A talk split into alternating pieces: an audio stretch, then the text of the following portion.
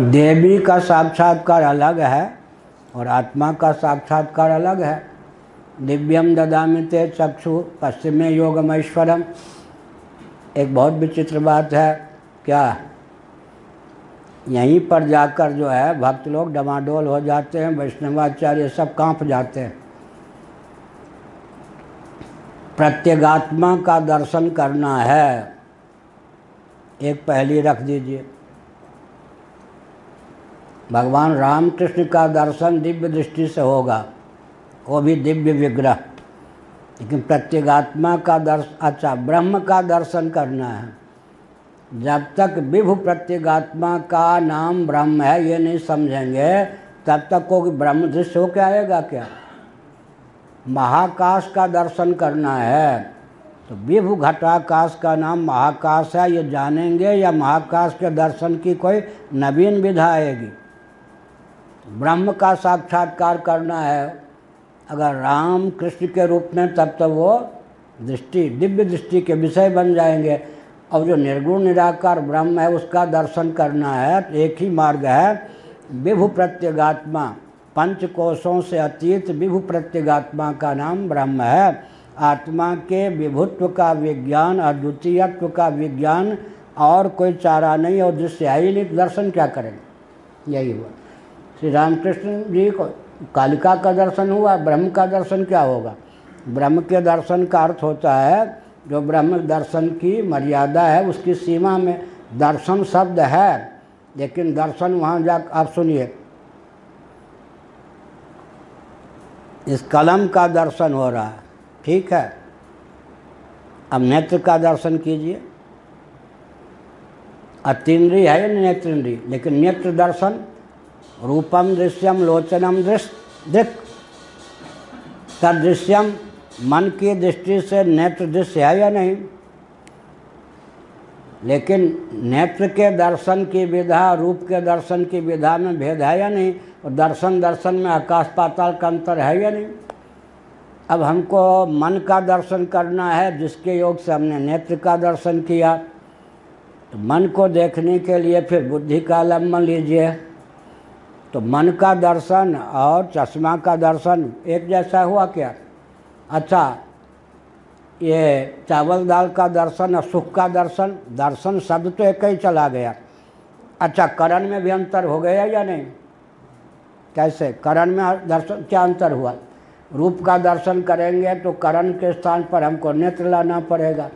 नेत्र का दर्शन करना हो तब कौन लाना पड़ेगा? मन और मन का दर्शन करना हो तो बुद्धि बुद्धि का दर्शन करना हो तो चिदाभास चिदाभास का दर्शन करना हो तो चित्त चित्त का दर्शन करना हो तो जैसे हो ही नहीं सकता। इसलिए दर्शन शब्द क्या? अच्छा प्रतिध्वनि भी तो है ना प्रतिबिंब। शब्द निराकार है तो शब्द का जो प्रतिबिंब होगा वो उस प्रतिबिंब शब्द तो कह सकते हैं। लेकिन वो प्रतिध्वनि के अर्थ में प्रतिबिंब शब्द है या नहीं दर्शन दर्शन में अंतर है। अच्छा एक उदाहरण देते सुख का दर्शन किससे हुआ? सुखाकार वृत्ति से एक प्रस्थान है ये। सुख का दर्शन किससे होगा? सुखाकार वृत्ति से। सुखाकार वृत्ति का दर्शन किससे होगा? उस वृत्ति को देखने के लिए एक और वृत्ति की कल्पना करेंगे तो अंत में अनवस्था दोष सुखाकार वृत्ति का दर्शन किससे होगा? स्वयं आत्मा से। वहाँ कोई करण नहीं है बीच में। जब सुखाकार वृत्ति को देखने के लिए भी कोई करण नहीं है, तब आत्मा, जिस आत्मा, माने सुखाकार वृत्ति का अधिगम साक्षात्कार जिससे होता है, वो ब्रह्म है, आत्मा है, अब उस आत्मा का दर्शन कैसे होगा? इसीलिए सुनिए। वृत्ति व्याप्य आत्म तत्व होता है, फल व्याप्य नहीं। आपके प्रश्न का उत्तर एक वाक्य में है। क्या? आत्म तत्व क्या होता है? वृत्ति व्याप्य। वृत्ति क्या करती है? साधिष्ठान, साभास, बुद्धि वृत्ति क्या करती है? अविद्या और अविद्याकृत आवरण को विध्वंस कर देती है। वस्तु तो स्वप्रकाश। इसके लिए पंचदशी कार ने एक उदाहरण दिया। अंधकार है। ठीक है, और एक घट भी है। घट अंधकार में रखा हुआ एक घट है। अब क्या करेंगे? प्रकाश का प्रकाश प्राप्त करेंगे, तब क्या होगा? अंधकार का निवारण होगा। वो आएगा बृहदारण्य उपनिषद के भाष्य में आगे पाठ में। फिर क्या होगा? अंधकार का निवारण होगा, और घट का प्रकाश होगा। वो प्रकाश दो काम करेगा। अंधकार को हटा देगा घट को उद्भाषित करेगा। लेकिन अब यहाँ पर उस घट को एक तो अंधकार ने ढक रखा था एक हमने काले कलोटे परात से लोहे के पात से ढक रखा था। तब वो प्रकाश क्या करेगा? अंधकार को दूर करेगा फिर उसको हटाना पड़ेगा पा, पात्र को भी। लेकिन मणि जो प्रकाश बिखेरने वाली है मणि जो प्रकाश बिखेरने वाली है, उसके लिए प्रकाश की ज़रूरत नहीं है। वो केवल परात से किसी ने ढक दिया तो वहाँ पर वस्तु के प्रकाश के लिए प्रयास करना है या आवरण के विध्वंस के लिए? आत्म अच्छा और से भी बढ़िया उदाहरण।